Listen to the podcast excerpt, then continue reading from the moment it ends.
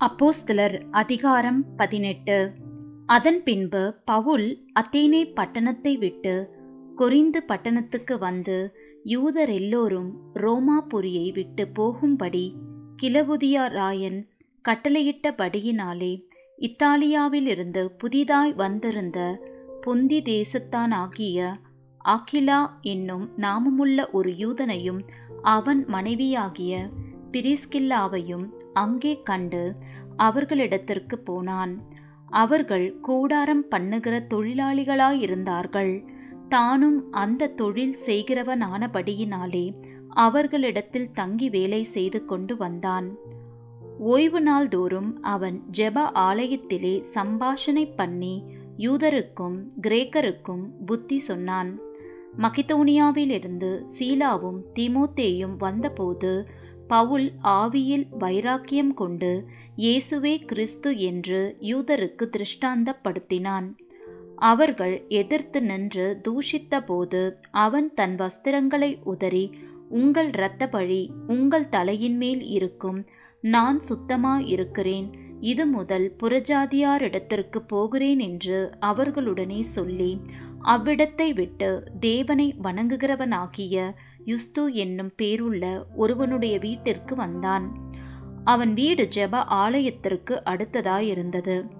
ஜெப ஆலயத் தலைவனாகிய கிறிஸ்பு என்பவன் தன் வீட்டார் அனைவரோடும் கத்தரிடத்தில் விசுவாசம் உள்ளவனானான். குருந்தியரில் அநேகரும் சுவிசேஷத்தை கேட்டு விசுவாசித்து ஞானஸ்நானம் பெற்றார்கள். ராத்திரியிலே கர்த்தர் பவுலுக்கு தரிசனமாகி நீ பயப்படாமல் பேசு மௌனமாயிராதே நான் உன்னுடனே கூட இருக்கிறேன். உனக்கு தீங்கு செய்யும்படி. ஒருவனும் உன்மேல் கை போடுவதில்லை. அந்த பட்டணத்தில் எனக்கு அநேக ஜனங்கள் உண்டு என்றார்.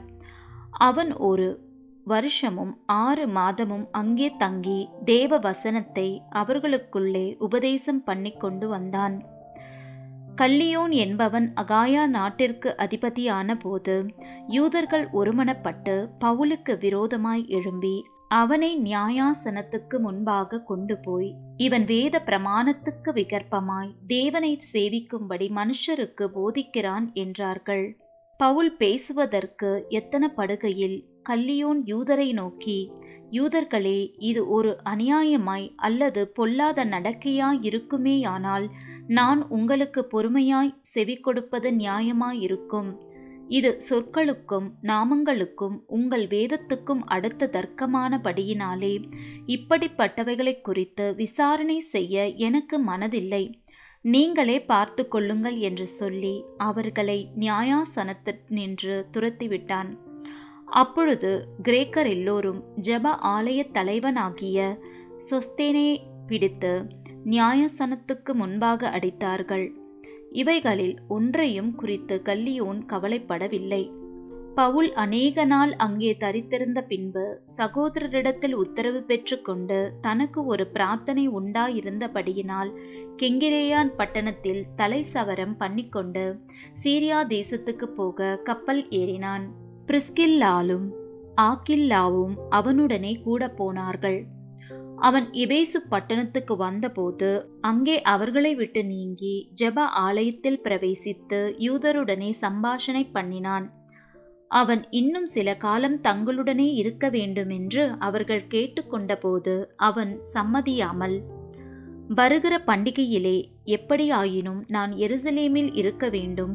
தேவனுக்கு சித்தமானால் திரும்பி உங்களிடத்திற்கு வருவேன் என்று சொல்லி அவர்களிடத்தில் உத்தரவு பெற்றுக்கொண்டு கப்பல் ஏறி எபேசுவை விட்டு புறப்பட்டு செசரியா பட்டணத்துக்கு வந்து எருசலேமுக்கு போய் சபையை சந்தித்து அந்தியோகியாவுக்கு போனான். அங்கே சில காலம் சஞ்சரித்த பின்பு புறப்பட்டு கிராமமாய் கலாத்தியா நாட்டிலேயும் பிரிகியா நாட்டிலேயும் சுற்றித் திரிந்து சீஷர் எல்லோரையும் திடப்படுத்தினான். அப்பொழுது அலெக்சந்தரியா பட்டணத்தில் பிறந்தவனும் சாதுரியவானும் வேதாகமங்களில் வல்லவனுமான அப்போலோ என்னும் பேர் கொண்ட ஒரு யூதன் எபேசு பட்டணத்துக்கு வந்தான்.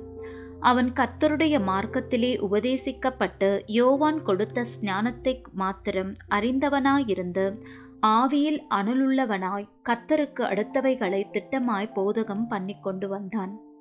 அவன் ஜெப ஆலயத்தில் தைரியமாய் பேசத் தொடங்கின போது ஆக்கில்லாவும் பிரிஸ்கில்லாலும் அவன் பேசுகிறதை கேட்டு அவனை சேர்த்து கொண்டு தேவனுடைய மார்க்கத்தை அதிக திட்டமாய் அவனுக்கு விவரித்து காண்பித்தார்கள்.